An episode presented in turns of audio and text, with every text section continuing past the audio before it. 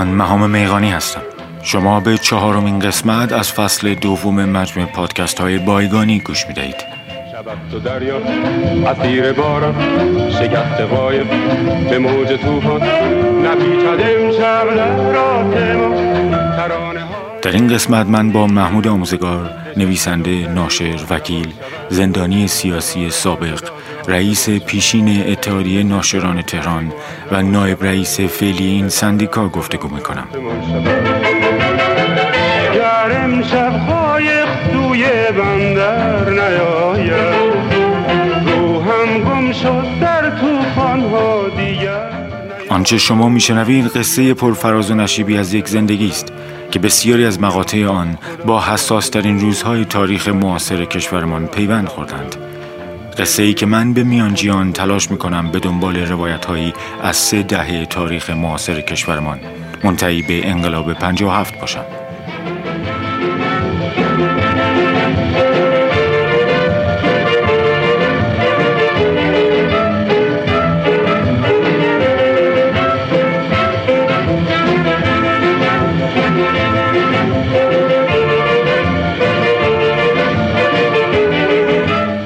پادکست بایگانی توسط گروه مدنی متما حمایت می شود.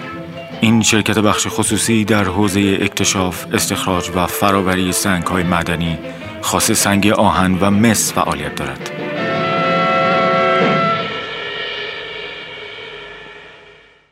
به قسمت چهارم گفتگو با آقای آموزگار خوش آمدید. قرار داشتیم در این قسمت همچنان در مشکین شهر و قصبه های اطرافش بمانیم و داستان این خطه را روایت کنیم.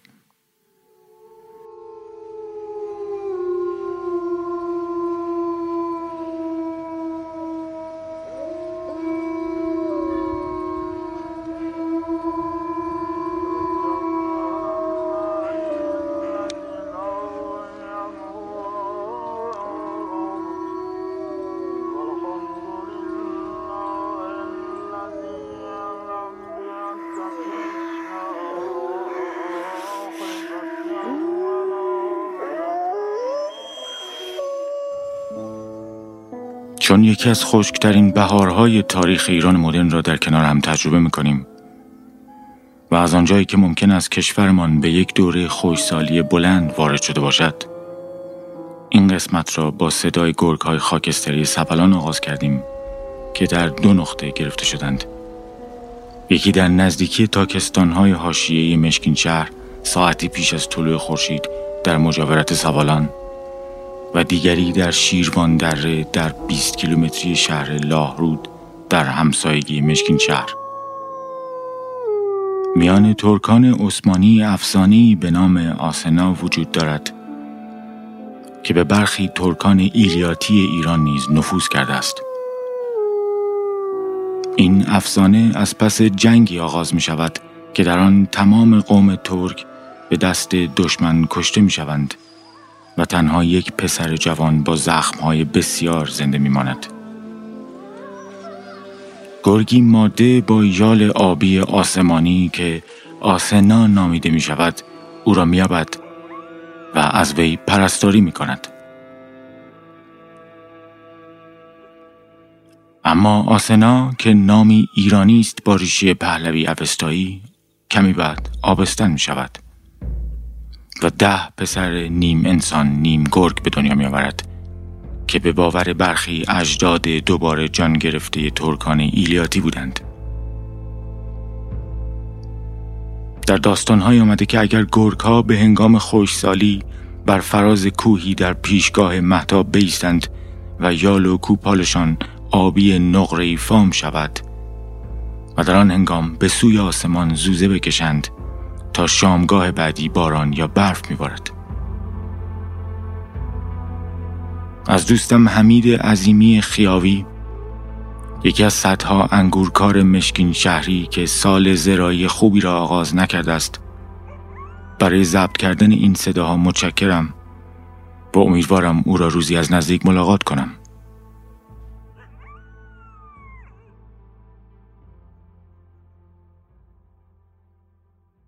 در کتاب جلوه های جهانگردی اشایر نوشته حسن زنده دل آمده عنوان شاه سوند به فارسی به معنی شاه دوست است این عنوان پس از انقلاب 57 به ایل سون یا دوستدار مردم تغییر یافت که البته کسی به آن اهمیت نداد.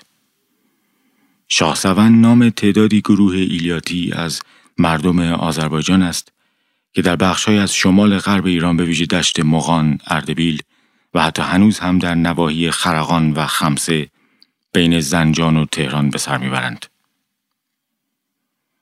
شواهد موجود بیانگر آن است که اگر نه همه دست کم تعدادی از این گروه ها از دشت مغان به خرقان و خمسه کجیدند.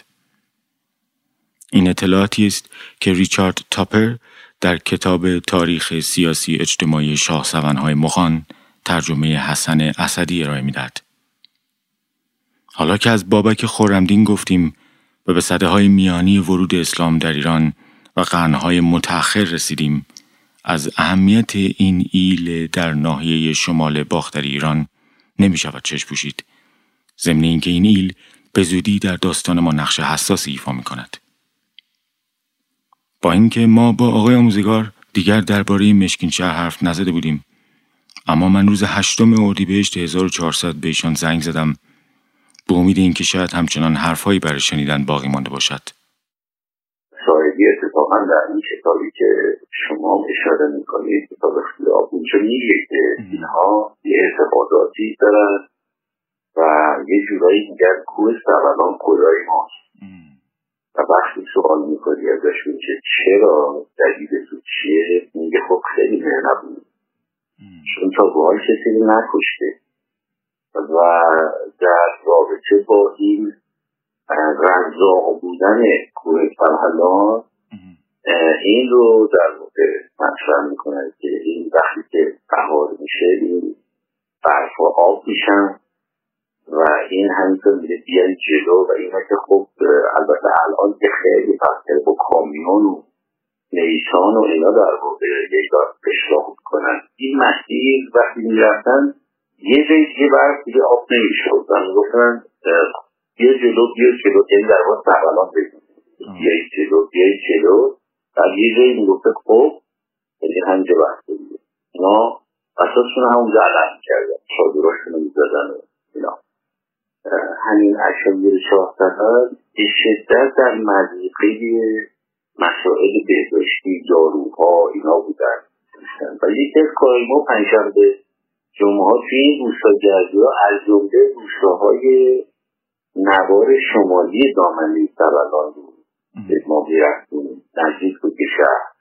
یعنی شما یعنی همون یعنی همون روستاهایی که چیزن؟ یعنی لوکیشن آثار فلامونتن سایدی هست. سپاه دانش و ترویج و بهداشت و اینا شده بودین یا نه؟ من سپاه عدالت بودم دیگه.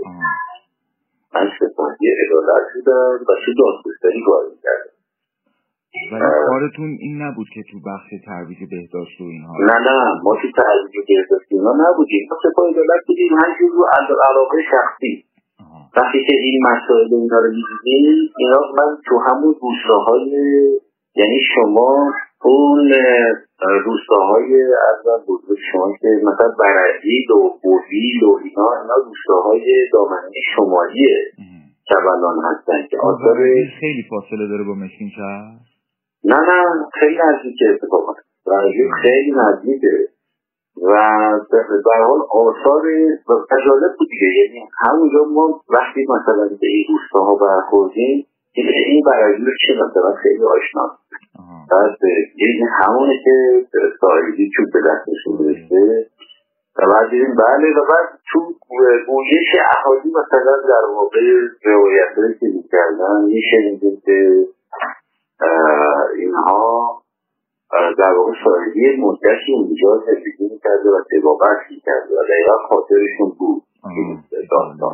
یعنی سایدی یادشون بود. یادشون بود. یعنی حالا این که میگن یعنی که پنجاه و دو که ما رفته بودیم دیگه اون موقع نبود سایدی و این اشایر که می اومدن کوچ می‌کردن توی این دامنه های شمالی اونا هم بهرهمند می‌شدن از حال خدمات پزشکی غلام حسین سایدی در اون دوران. منتها دیگه چون وقتی دیگه او رفته بود از این محروم بودن یعنی که یکی از کارهای ما این بود که مثلا این داروهای عام رو مثل شربت سینه گوشت های مسکن نمی‌دونم بچههایی که بسته‌بندی زخم از این چیزا معمولا هم یکی از بچههایی که همراه ما بود از همین بیمارستان شیر و خورشیده که اون موقع اسمش شیر و خورشید بود حالا شده هلال احمد. مال نشین شهر. اونم همراه ما میومد که بالاخره یک سری کارکای اصلی و چیزا رو بلد بود. بالاخره می‌رفتیم و این کارا رو انجام می‌دادیم. یعنی مهمون اینا می‌شدیم و یه نصف روزی رو اینجوری میگذراندیم که مثلا تو یورد بابک یورد بابک تو اصطلاح اینا یعنی سرزمین بابک. یعنی یه منطقه دشت وسیعی بهش میگن سرزمین بابک. و که این از قطورسویی در واقع کنار از نرسیده یعنی از شرق به غرب شما از مسیر اردبیل که به شیرکرد میان چند کیلومتری مونده یه ده لاهروت هست که حالا توی روایت که با اسم برده شدیم و اونجا از اونجا که شما یه آبیگرم آبیگرم گوگرنی که خب خیلی سفر می‌کنن مردم از جای مختلف میان برای گرمان اینجا. و کنار اون هم یه آب معدنی گازدار بود به نام شابیل این این در واقع در ابتدای مسیر پایگاه اول پایگاه اولی در پایگاه آمریکایی ها که به عنوان پناهگاه دیگه کوهنورده استفاده می‌کردن براهنی هم بهش اشاره می‌کنه اتفاقا بله بله. که افسر آمریکایی می‌خوره بله. ثابت میشه به داستان ما. آره آره. این پناهگاه اول و پناهگاه دوم این مسیر سرود در واقع معمولی سرود متعارف سبلانه که از جبهه شمال شرقی شروع میشه میرن بالا روی کوده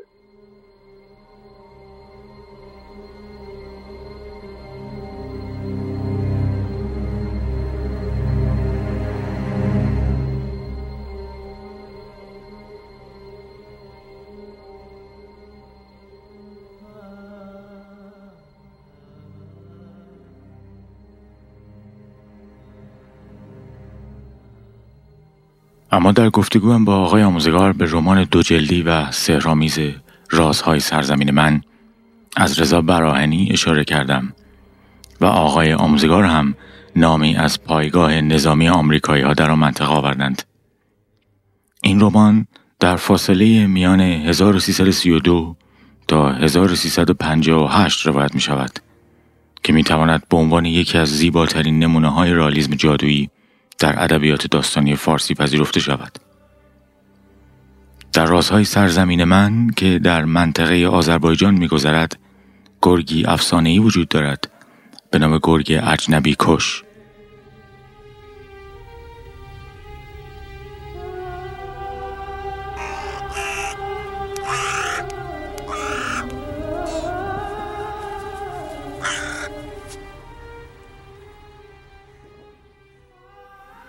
در طول مسیر برف سنگینی باریدن می‌گیرد راه را بند می آورد و کامیون افسر آمریکایی و مترجمش در برف زمین گیر می شود.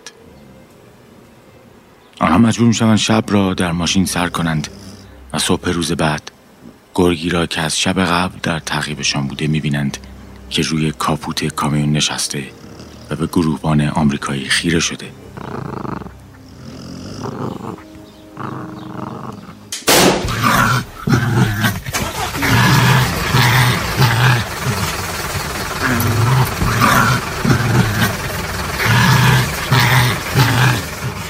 تیراندازی افسر خارجی برای فراری دادن گرگ به جایی نمی رسد و قرار بر این می شود که افسر هر طور هست سر گرگ را گرم کند و مترجم ایرانی برای آوردن کمک آزم روستاهای اطراف شود.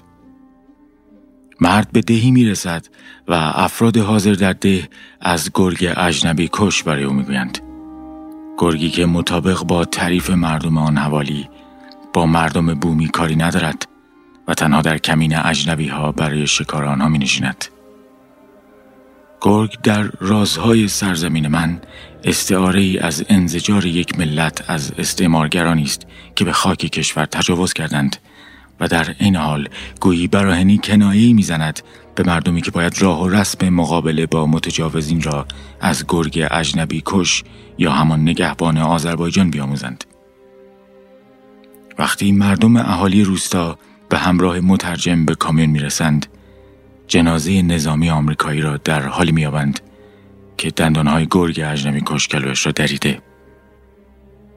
جسد افسر به تبریز انتقال داده می شود چند روزی نمیگذرد که مترجم استفا می‌دهد و برای ادامه زندگیش به روستایی در حاشیه سبلان می رود تا در کلبه ای که با دست خود ساخته به انتظار گرگ بنشیند تا شاید او را ببیند و از وی راه و رسم زندگی بیاموزد.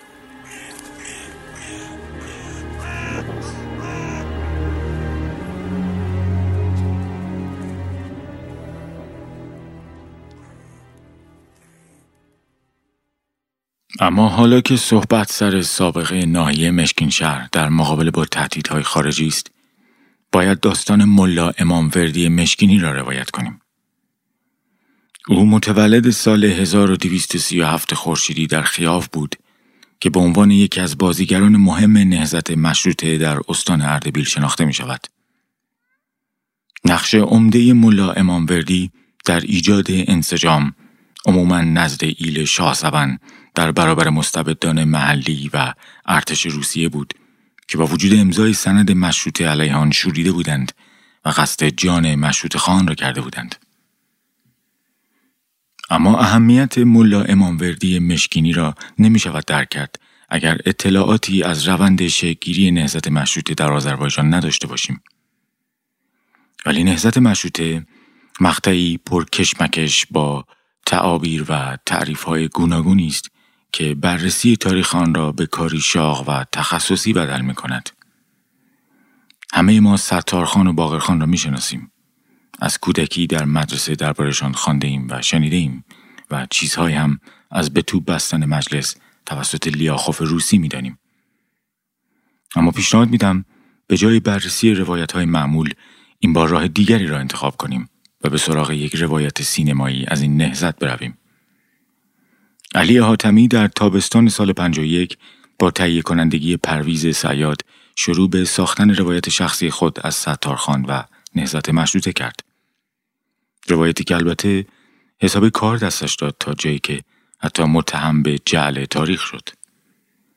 همانطور که سعید مستقاسی در مرداد 1385 در روزنامه همشهری نوشته است فیلم ستارخان از 13 اسفند ماه 51 در ده سینمای تهران اکران شد اما با مخالفت چند روزنامه و نمایندگان مجلس شورای ملی روبرو شد.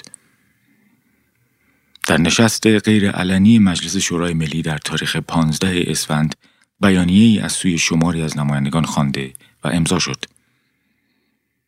در این بیانیه به تحریف داستان تاریخی این فیلم خورده گرفته شده بود و آن را تحریف علنی تاریخ معاصر خواندند.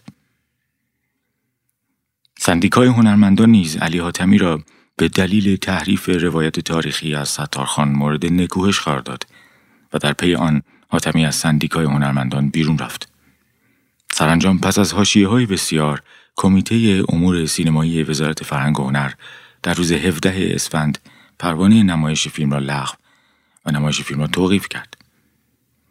پس فیلم ستارخان عملا فقط چهار روز به نمایش درآمد و تا مدت ها هم این فیلم کاملا غیر قابل دسترس بود.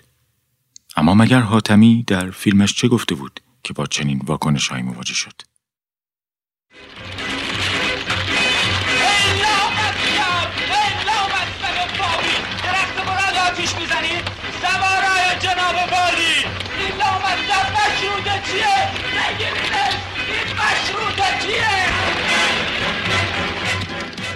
در تکه‌ای که از افتتاحیه فیلم شنیدید علی موسیو که نقشش را پرویز صیاد بازی می کرد درخت دخیلی را آتش می زند و در پی آن یکی از اهالی روستا او را بابی می خواند.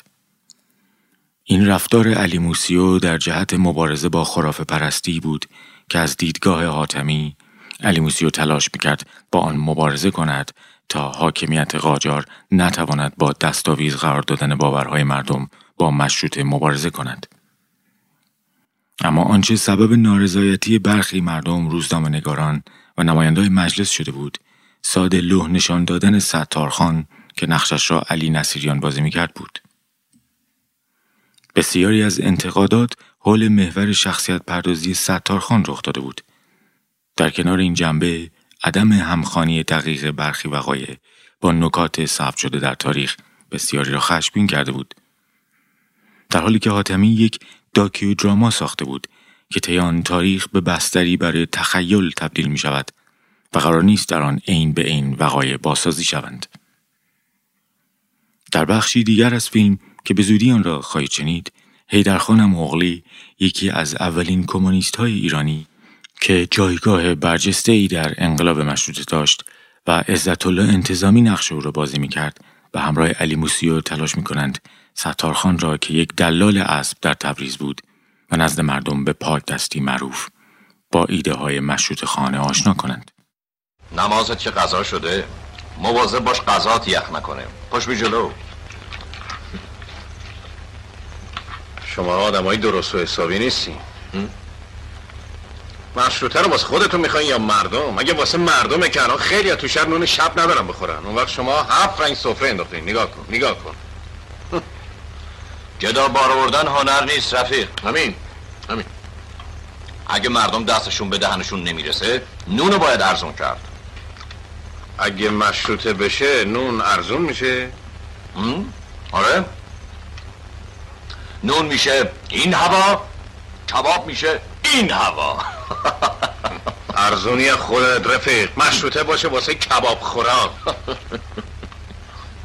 شوخی نکنه ای دفعه نترس حریف من نمیشه. این به خیالش منو با دوزر نیم تنم کت بسته برداشته آورده اینجا. خیال کرده بابا من خودم خواستم بیام. راستش تو شهر خیلی صحبت مشروطه با مشروطه چیه. اما من چیزی سر در نمیارم. خیلی وقت آدم از خیلی چیزا سر در نمیاره. اما نباید ناامید بشه. باید بیشتر فکر کنه. که چی بشه؟ البته اگه فکر تو کلش باشه. خیلی ما رو دست کم گرفتی بره در. ببین ستار. مرگ چیه؟ خب مرگ حق دست خداست. همین؟ اما مشروطه دست ماهاست نه خدا. تو دلت می‌خواست اختیار مردن دست خودت بود. نعوذ بالله. آره.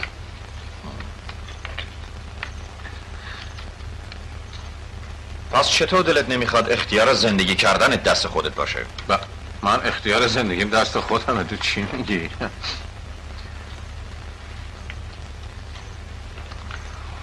تو به هر آدمی که نفس بکشه میگی زنده؟ آره دیگه معلومه خب زنده است کارش هم نمیشه کرد اگه دهنشو ببندن چی؟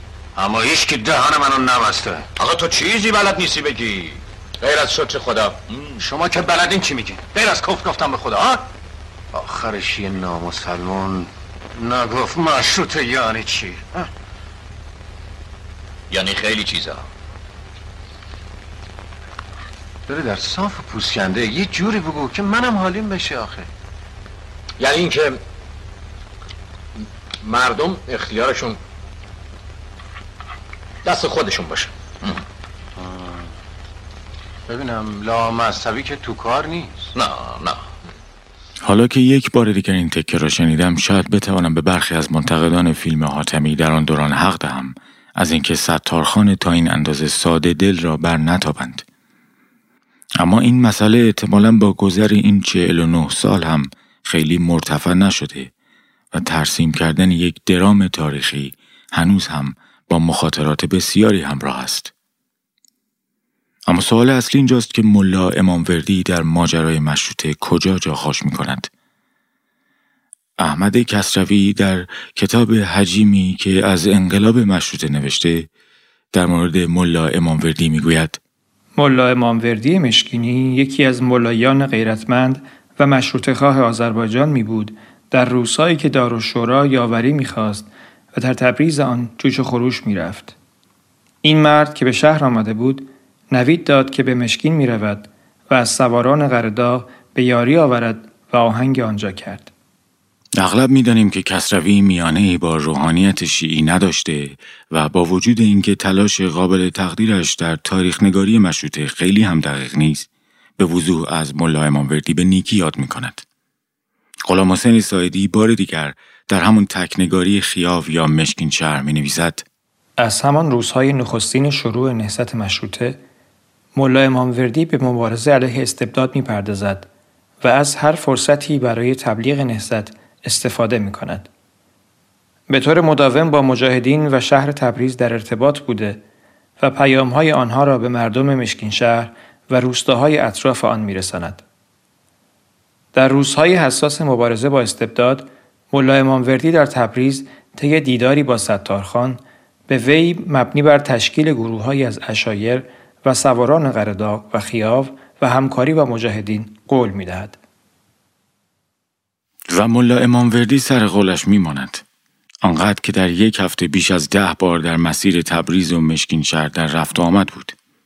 سایدی رومانی دارد با عنوان توپ که من وقتی چند سال پیش روی یک پل آبر پیاده در نزدیکی محله پارک تنیس کرج از یک دست فروش می خریدمش فکر نمی کردم قرار است مدت ها بعد برای یک پادکست آن را کامل بخوانم. آفتاب در حال غروب بود و باد شلوغی می آمد و ابرهای پراکنده را از همه جای آسمان جمع می کرد و در غروب می انباشت. همه از ملا اماموردی مشکینی صحبت می کردند. هوا رو به تاریکی می رفت و چند ستاره در آسمان پیدا شده بود. ملا قد بلندی داشت. آستین های عبایش را پوشیده بود. دست های سفید و کشیدهش تا کنار زانوها می رسید. قبای سفیدی تنش بود که تا روی پاهایش می رسید. سایدی در رمان توپ به های ارتش روسیه اشاره می کند که ملا اماموردی تلاش می کرد علیه آنان مبارزه کند. در آن زمان وقتی حکومت مرکزی نتوانسته بود با مشروط خان مبارزه کند از ارتش روسیه برای ساکت کردن آذربایجان کمک خواسته بود اما در کنار ها و های روس یک ایرانی طرفدار استبداد نیز بود که دست کم در یک نوبت شکست سختی را به سپاه ستارخان تحمیل کرد. نام این مرد رحیم خان بود.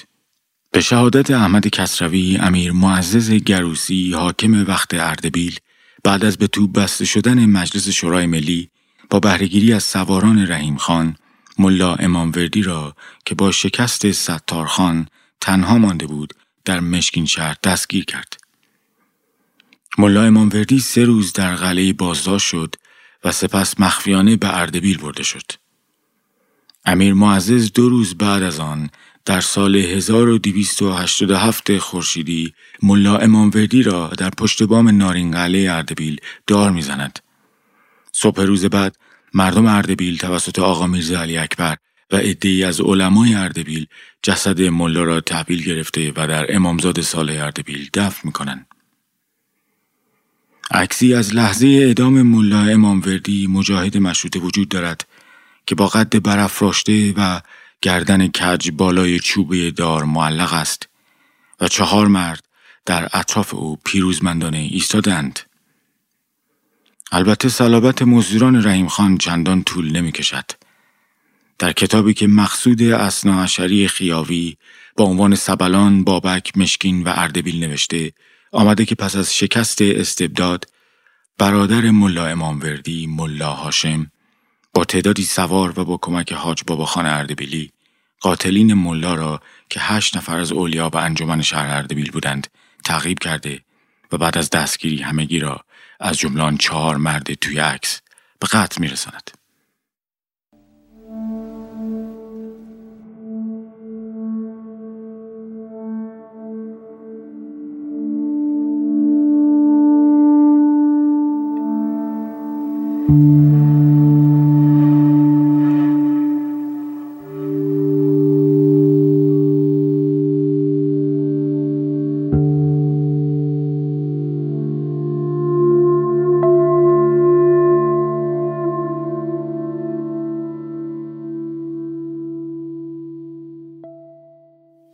اما اجازه بدهید این همه جنازه را که در طول تاریخ روی دستان دشت مغان تلمبار شده برای دمی رها کنیم و به مشکین شهر سال 52 برگردیم تا ذکر یک دوستی 48 ساله را از آقای آموزگار بشنویم. برای بقیه دوران خدمت سربازی برای کار کردن در دادگستری اون شهرها خب و منم رفتم لاهیجان طبیعی بود که من این مناسبات در واقع در شکل نامنگاری ادامه پیدا کرد و خب نامه های زیادی رو من داشتم و برای من جالب و جذاب بود این دیدگاه های متنوعی که بچه ها داشتن راجع به مسائل و موضوعات مختلف و اینا نتیجتا باعث می شد که خب من هم تعداد زیادی نامه دریافت کنم و هم تعداد قابل توجهی نامه در پاسخ اینها بنویسم و اصلا رفتن من از لاهیجان به مشکین شهر هم حاصل یکی از این نامه نگاری ها بین من و دوستی بود که در دوران خدمت سربازیشو در دادگستری مشکین شهر میگذروند. و این باعث شد که ما جابجا جا شدیم. و خب طبیعی بود وقتی من مشکین شهر رفتم این جریان کماکان تداوم داشت یعنی در رسیدن وصول نامه های بسیار از دوستان از این ورانور و پاسخ دادن به اینا به خصوص که خب براشون جالب و جذاب بود که بدونن که من خب به چه دلیلی از لاهیجان رفتم مشکین شهر در حالی که همه به عکسش تلاش می‌کنن. و خب خیلی ها رو نمی‌تونستم پاسخ بدم و خیلی هم به حال در یه حدی مثلا یه جوابی می‌دادم و حتی بعضی از اینا فکر می‌کردن که شاید من پول گرفتم مثلا برای این جابجایی. یعنی این تصورش برای خود منم جالب توجه بود که هیچ رسمیتی برای این قضیه قائل نبودن. که خدا هم همینجوری تمایل داشته باشه که جایی مثل لایجان رو ترک بکنه و بره مشکین شهر. خب طبیعتا تو مشکین شهر هم من باز این نامه ها رو دریافت می‌کردم و با یک یکی از شخصیت های اولیه که اهل مشکین شهر بود من آشنا شدم پستچی مشکین شهر بود که جوانی بود به نام ولی اسلامزاده که تازه هم در اداره پست استخدام شده بود. و خب واقعا توی این داستان رساندن نامه ها و این مرسولات و اینا این واقعا می جهید یعنی من دو سه بار خودم دیده بودم که یعنی واقعا خیلی سریع مثلا این تعداد قابل توجهی نامه رو پخش می‌کرد میرسوند ظرف یه مدت کوتاه به گیرنده ها و خب خود هم, همین سبب آشنایی ما با همدیگه شده بود و رفت و آمد و اینکه شبا مثلا گاهگداری همدیگه رو می‌دیدیم گپ و گفتی داشتیم و این تبدیل به دوستی شد و اتفاق من بهش می‌گفتم تو پوستچی پرنده ای یعنی این در واقع پرواز می‌کنی یا این کاغذها رو اینا رو میرسونی و خب این در واقع دوستی بود که کماکان هنوزم ادامه داره ولی اسلام زاده علاوه بر ویژگی های بسیار بسیار انسانی که داشت کوهنورد بسیار قابلی بود. تمام در واقع منطقه سبلان رو چه دامنه های اطرافش روستاها و کوه رو مثل کف دست میشناخت مرتب در واقع می‌رفت. منتها کوهنورد سنتی بود دیگه. حالا میخ و کارابین و از این چیزا نداشت. ولی خب به حال این یک سرگرمی اصلیش بود ورزش اصلی بود که انجام می‌داده و این سببم شده بود که به حال شناخت قابل توجهی از وضعیت منطقه داشته باشه. دوست دیگری که من داشتم در شهر مشکین شهر که از همون دوران در واقع این دوستی ما هنوز هم ادامه داره محمد بختیاری بود که این تولید کننده اصل بود و کندویی داشت در جاده ورزیل که هنوزم که هنوزه برای من اصل میفرسته از مشکین شهر و منبع تأمین اصل ماست. من توی اون دوران که تابستان 53 که بود تابستان 53 توی این نامه نگاری ها از جمله دوستی داشتم که این اهل لاهیجان بود و بعد از دوره آموزشی منتقل شده بود به دادگستری سراوان. خب مادر پیر و بیماری در لاهیجان داشت که من ایامی که در لاهیجان بودم گاهگداری خلاصه به او سر می‌زدم و اتفاقا تو این گیرودار این نامه هایی که میفرستادیم یک بار ابراز گلایه کرد که خلاصه کاش مثلا من با تو عوض می‌کردم جام و اینا و گفت خب خیلی فاصله زیاده من بخوام تا برم به لایجان برسم سه روز تو راه هم چون قاعدتا باید از اتوبوس استفاده می‌کرد و بعدم برگشتنش هم همینطور. مگه چقدر مرخصی به ما میدن؟ چجوریه؟ اینه. و اتفاقا من یه نامه هم برای او نوشتم که خب اگه مایلی برای همین چند ماه باقی مانده من آماده هم که جامو با تو عوض بکنم. تو بیای مشکین شهر من برم سراوان. و البته خب مشکین شهر باز کماکان فاصله قابل توجهی با لایجان داره. تا شما بخوای بره لایجان برسی یه هشت نه ساعتی طول خواهد کشید که بری و بیای که خب خود این درخواسته هم بالاخره به گوش ساواک اردبیل رسید و یکی دو بار ما رو در واقع مؤاخذه کردن استنتاق کردن که آقا چیه داستان؟ شما زمستون پا میشی میای مشکین شهر تابستون می‌خوای بلنشی بری سراوان. و خلاصه به هر حال منتفی شد این داستان.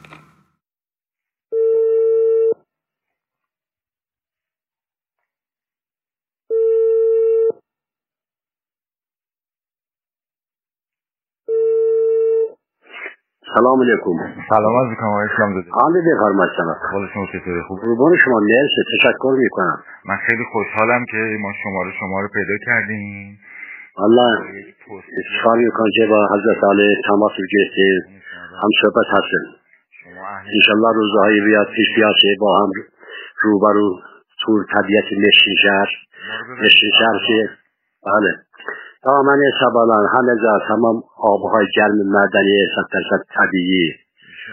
اخیرا هم زمین گرمایی به کار افتاده آب گرم می‌زد نشیشن حتما اطلاع دارید بله بله. بله سه هزار و زمین اخباری می‌کنند. شما پستچی قدیمی مشکین شهر هستین.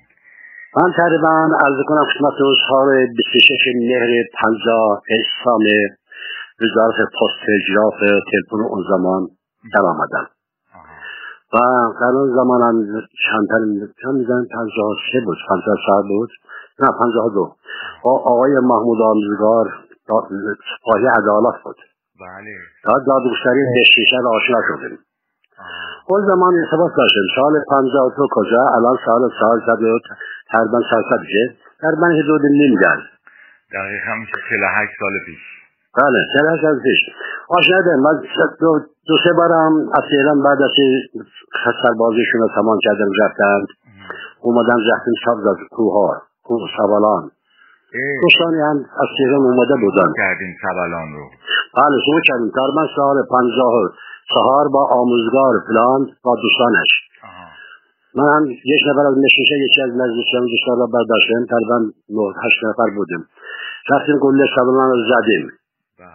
از نظر قطر است معمولا من تشریف آوازی نمیدم در آورده منطقه طبیعت خیلی زیبا خیلی بهتر واقعا مناطق دیگر و گردشگری می‌توان به سطح ایران بی‌نظیره خلاصه رفتیم از اونجا از اونجا خوشنگ میدان است میدان زنگ هوشنگ و افشین افشین و بابش خورزمدین البته روایتا اون هستند اونها میگن چون دوره اونجا یک توسلی است. تابسکلی هم میگن. و گله سوالان هم حتما نگه باشه طبق روایت اگر احتمالا هم باشه. چون شواهد الان بعضی مسائل که من دیدم قبلا گله سوالان زیست بوده. قبل از خاموشی آتش شده چیز سوالان. دلیل که بعضی اشیاء پیدا میشه.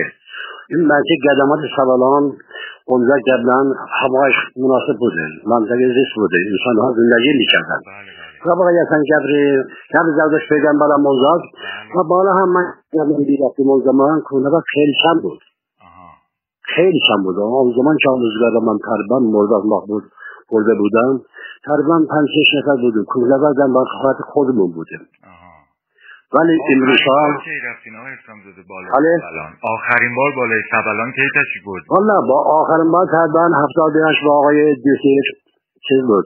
رضوان طلب نمی‌دونم سلات عبدالعبر بلر تهران کلینیک یعنی دو سال بالا صعود نکردیم بله تقریبا دو سه بار گفتم هم خسته شدم. تقریبا پنجاه بار صعود کردم. ماشاءالله.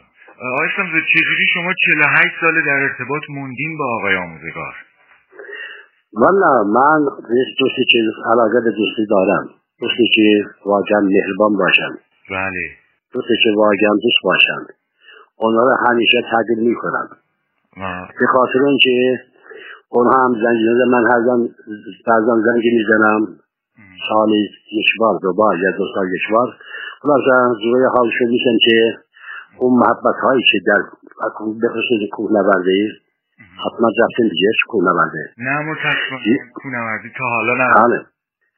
تمام دوستی محبت همهشون در منطقه در کوه آشکار میشه. دیگر رژه آدم انسان به انسان محبت داره حتی به خانوادش اون محبت نداره و در کوه داره چون کوه یه جای با صفایی هستی به جز خدا به جز دوست هیچ کس نیست. درسته؟ بله. آیه بله به خاطر اونکه اون محبت ها به خاطر اون همیشه اثبات داریم. بله. شما و سالانی هم دوست داشتنی هستین. بله واقعا شریفه دوست داشتنیه. منم خیلی روش عرض کنم شما چون سالی هم یک بار یک سال دو سال از من اصل می‌خواد.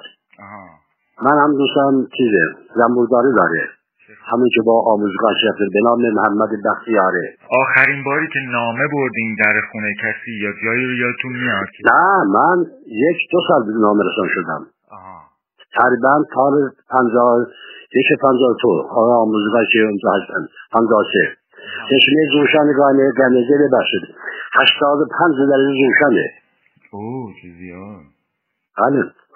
یکی هم زمین گرمایی. اگر ایشان تشریف آوردین خدمت مثلا با آموزگار حتما تشریف داریم بریم اون زمین گرمایی از اخیرا در این چیزی دو ماه یک ماه دیگر افتحال میشه. آره این کرونا تمام این زمین گرمان یکی انرژی های تجدید راپذیری. فکر من در سوم یا چهارم چیزه. کشورشی در ایران اونم در مشین شهر شده تحصیل شده. اینو نمی‌دونستم.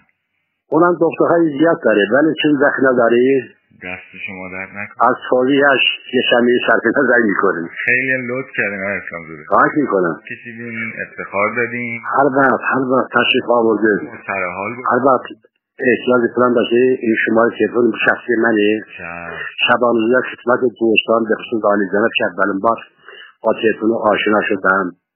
خیلی افتخار می‌کنم. می‌کشین شما باعث افتخار ما هستین. ایشالله بیایم پیشتون مشکین شهر بریم سبلان من باید به قبلش ورزش کنم ولی.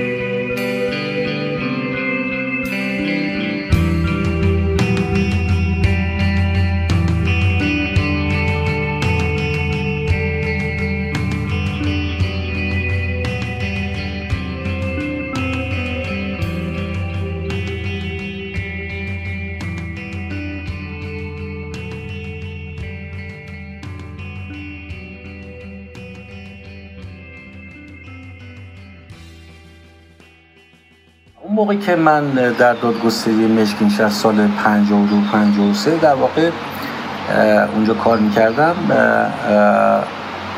پرونده هایی که بیشتر از همه ارجاع می‌شد به دادگستری مشکین شهر پرونده های عبور غیر مجاز از مرز بود.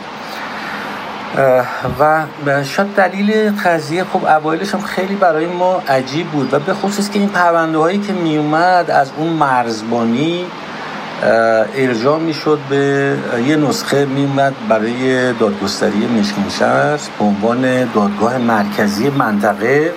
چون دادگاه بخش داشتیم ما مثلا تو پارسواد مقام داشتیم تو گرمی داشتیم. و یه نسخه دیگهش می‌رفت ساواک. و یعنی عبور غیر مجاز از مرز شمالی به اتحاد جماهیر شوروی اون موقع.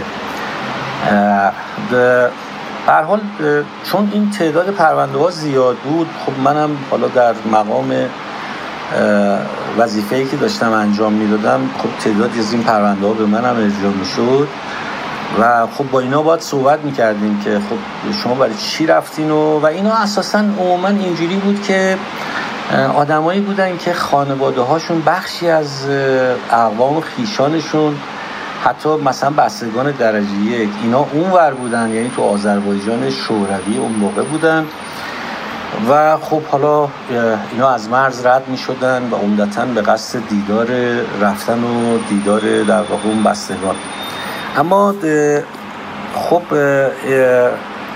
وقتی که می اومدن اونجا توی دادگستری ما به اینا می گفتیم که شما پاسخی رو که در واقع ما برای اینا پیشنهاد می‌دادیم که بگن این بود که خب گوسفندمون موقعی چرا رد شد. به ویژه این توی مناطقی که مرز طبیعی داشت مثل رودخونه و اینا اتفاق میافتاد. گوسفندمون رد شده بود اون طرف رفتیم گوسفندمون رو برگردونیم. بعد خب ما رو می‌گرفتن و تحویل مرزبانی می‌دادن. و البته سیستم هم اینجوری بود که اون طرف خب خیلی مراقبت سفت و سختی رو داشت. مرزهای در واقع شوروی به سختی مراقبت می‌شد. برجای دیدمانی خیلی نزدیک به هم در واقع. و علاوه بر اون نیروی انسانی هم که در حال اونجا بودن. سگهایی هم در طول این نوار مرزی اونجا بودن که به محض اینکه کسی غریبه ای به حال وارد می‌شد اینا می‌رفتن اون فرد رو می‌گرفتن و اینو کشون کشون میکشیدن به سمت پاسگاه و هفته یه بار که اینو ملاقات داشتن مرزبانی دو طرف اینا رو تحویل می‌دادن با پرونده یکی از این موارد اتفاقا توی روستاهایی بود که اینا مثلا دو تیره‌ای بودن. یه تیره‌ای خب بخششون مثلا از طرفداران فرقه دموکرات بودن از اون قدیم البته الان مثلا در اون تاریخ خب اینا فهم سیاسی خیلی واضح و درستی نداشتن از ماجرا و یه تیره شاسمن بودن و خب خود اینم موجب اختلافاتی می‌شد بین اینها و جوری که مثلا در بعضی از این روستاها اینا هفته یه روز سفارایی می‌کردن در مقابل همدیگه با چوب و سنگ و اینا به جون همدیگه میافتادن و یکی از پروندهایی هم که ارجاع می‌شد به دادگستری مشکین شهر. در واقع پرونده های مربوط به این نوع زد و خورد ها بود. خب پنجشنبه و جمعه گفتم. پنجشنبه جمعه در واقع خیلی روزهای سختی بود برای این آدمای غیر بومی مشکین شهر. به خاطر که خب ادارات هم تعطیل بود و گذروندن این زمان خب دشوار بود. یکی از چیزهایی که من خوشبختانه می‌رفتم این بود که به روستاهای دامنه شمالی سبلان و همینطور بعدا خب همین روستاهایی که در اثر مراجعه به دادگستری از طرف روستاییان ساکن اون روستا من باشون آشنا می شدم می‌رفتم و پنجشنبه جمعه ها رو بین اینا سپری می کردم از جمله روستایی بود به نام ایمی که این در مسیر جاده از مشکینشهر به سمت شرق به سمت اردبیل که می‌خواستیم بریم در اونجا واقع شده بود و این یکی از همین روستاهایی بود که به حال هم بازماندگان دموکراتا توش بودن هم به حال شاسبنا و همون اختلافات و مسائل هم داشتن. از جمله یکی بود که توی دموکراتا اساس بازماندگان دموکراتا یه جوانی بود که اسمش هم گوتاز بود و این چوپان بود. و خب به حال یکی از پرونده هایی که ارجاع شده بود این بود که گوسفندهایی که به این سپرده شده بود برای چرا این گوسفندا کم اومده بودن و خب حالا اینا در واقع شکایت کرده بودن. و من وقتی که یک بار رفتم اونجا به اتفاق این اون روزی که گوسفندا رو بالا ما هم رفتیم روی بلندی روی ارتفاعات که از اونجا مرز قابل مشاهده بود و این اصلا خب می نشست اون بالا اصلا از خود بی خود می شد. یعنی دیگه حواسش به گوسفندا و اینا نبود. دائم خیره می شد به اون سوی مرز. و بعد که من در حال اومدم و تحقیق کردم متوجه شدم که این پدر و مادر این در سال 1125 وقتی که به اصطلاح ارتش ایران حمله کرد به آذربایجان و فرقه دموکرات فروپاشید خب پدر مادر این مثلا بچه هایی که دم دستشون بودن بچه هاشون اینا رو جمع جور کرده بودن و از جز اونایی بودن که فرار کردن از مرز و رفتن آن سو. ولی این گوتاز مونده بود. حالا نمی‌دونم چرا تو اون موقع اینو نتونسته بودن پیداش بکنن. به حال این مونده بود و امش از این نگهداری می‌کرد. و این در واقع این اشتیاق دیدار پدر و مادر و خواهر و برادراش وقتی که می‌رفت بالای کوه برای چرا این رو از خود بی خود می‌کرد و در نتیجه قافل می‌شد از گوسفندان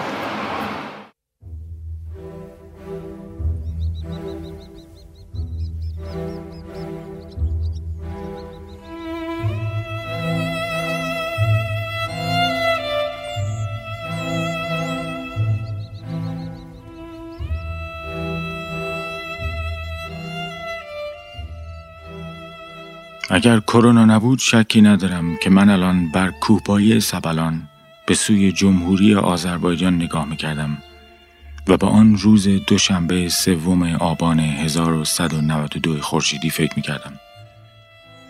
چه هوای مطبوعی می توانسته باشد آن روز در دشت مغان وقتی تکه ای از آذربایجان از ایران جدا می شد. احتمالا روستای گلستان یعنی جایی که عهدنامه گلستان میان ایران و روسیه امضا شد از بلندای سبلان هم قابل رایت نباشد. چون گلستان دور است چون گلستان در همان جایی است که ارمنی ها بهش میگن آرتساخ و آذری ها قرباق همان جایی که چند وقت پیش دوباره سرش جنگ شد و نهایتا ارمنستان تک و تنها جنگ را با آذربایجان باخت. و ارامنه ساکن آن ناحیه وقتی مجبور شدند خانه هایشان را بگذارند و بروند همه چیز را آتش زدند. خانه هایی را که با دستان خودشان ساخته بودند سوزاندند تا آذری هایی که جایشان را می گرفتند به تلی از خاکستر و زغال بگویند خانه نو. من هیچ وقت نمی توانم از خاک ایران روستای گلستان را ببینم. نه به این خاطر که نفس بالا رفتن از سبلان را ندارم. به این خاطر که قرار نیست برای بخشی از آذربایجان که از کشورم جدا شده دل بسوزانم. آنجا دیگر جمهوری آذربایجان است و نه تنها به تمامیت ارزیش بلکه به هویتش نیز باید احترام گذاشت. آنجا کشور همسایه است و رعایت حق همسایگی واجب. این را بوتاز بیش از هر کس دیگری می‌دانست چون او جا مانده بود و یک جامانده بهتر از هر کس دیگری می داند که نمی شود آب رفته را به جوی بازگرداند. از همه اینها گذشته من آنقدر ساده دل نیستم که میهن پرست باشم. من فقط میهنم را این تکه از زمین را که از سر تصادف در آن به دنیا آمدم با تمام توانم ستایش می‌کنم. ساعدی وقتی تکنگاری خیاف یا مشکین شهر را می نوشت حتی هنوز سی ساله هم نبود. این خاصیت نویسنده های بزرگ است که آدم همیشه آنها را در یک زمان ازلی ابدی تصور می کند. زمانی که در آن همیشه در اوج بلوغند انگار نه انگار که آنها هم روزی جوان خامی بودند. اما او با خامی بیست و چند سالگیش گونه ای از ادبیات غیر داستانی را در حوزه زبان فارسی بنیان میگذاشت. معلوم نیست او حقیقتا اولین نفر باشد یا نه. سرش مناقشه است مثل آرتساخ یا قرباق اما جای شکرش باقی است که این مناقشه لاقل خانه کسی را نمی سوزاند لاقل خون کسی را نمی ریزد. آیا سایدی تصور می‌کرد نزدیک 60 سال پس از تکنگاری او یک نفر در آپارتمان کوچکی در مرکز پایتخت چیزی بیش از یک هفته خیاف را زیر پا بگذارد بیان که به آن وارد شده باشد. بیان که جز به سوی نانوایی پایش را از خانهش بیرون گذاشته باشد. اگر شما شنونده ای هستید که سالها بعد این جملات را می شنود دوست دارم بخواهم برای چند لحظه به زندگی ما به زمانی که توسط ما سپری شد فکر کنید. به ما که گذشتگان شماییم نگاه کنید. به عکس ها، فیلم ها و به صداهایمان. آدم هیچ وقت فکر نمی کند خودش هم روزی به گذشته تبدیل می شود. آدم فکر می کند برای همیشه وقت دارد. برای همیشه می تواند روی مبل جلوی لپتاپش بنشیند و میهنش را این تکه از زمین که از روی تصادف در آن به دنیا آمده با تمام توانش ستایش kınadı. Bura meşkinin qaynarca yolunda bir qismətdir və ağacların heç olmasa ola bilər ki 100 ildən çox yaşlı, yaşlı olmuş ola. Təəssüflə doğranıb bura tökülüblər. شما صدای یک ویدیو 29 ثانیه‌ای در یوتیوب را شنیدید.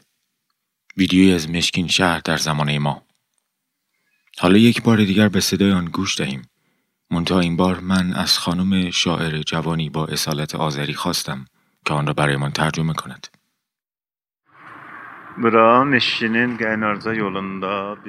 اینجا بخشی از مسیر غینارجا در مشکین شهر است و شوربختانه این درختان دست کم صد ساله را قطع قطع رها کردند.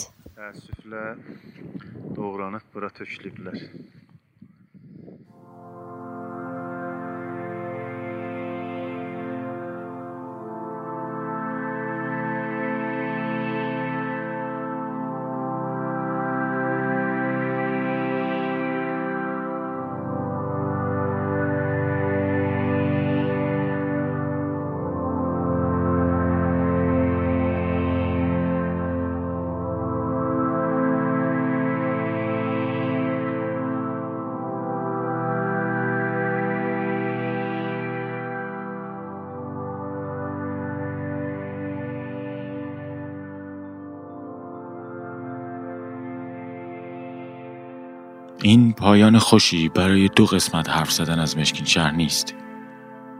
دهها درخت تناور در کنار جاده افتادند که منظره ابری و نسبتا محالود دارد.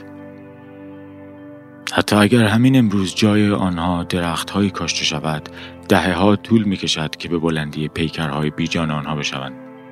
اما این ویدیو دوازده بازدید بیشتر نداشته با یک کامنت که خودم آن را گذاشتم و پرسیدم آیا کسی می‌داند این کار را چه کسانی انجام دادند؟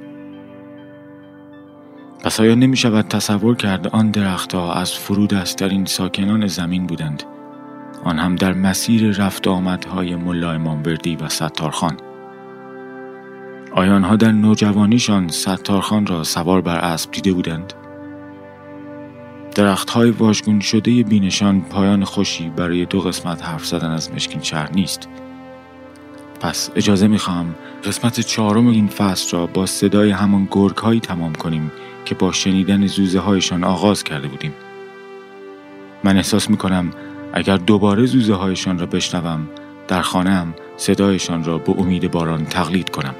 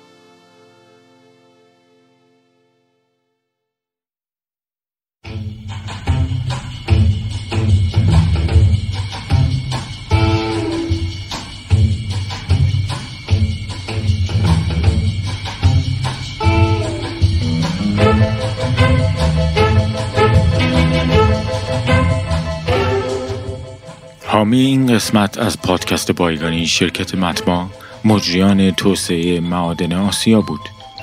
این شرکت بخش خصوصی در حوزه اکتشاف و استخراج سنگ های مدنی خاص سنگ آهن فعالیت دارد.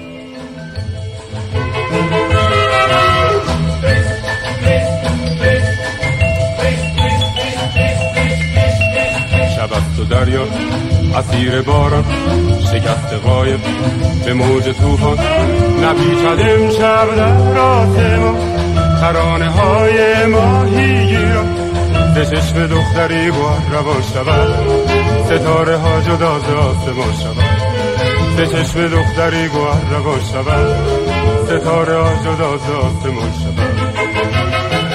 گر امشب قایق سوی بندر نیاید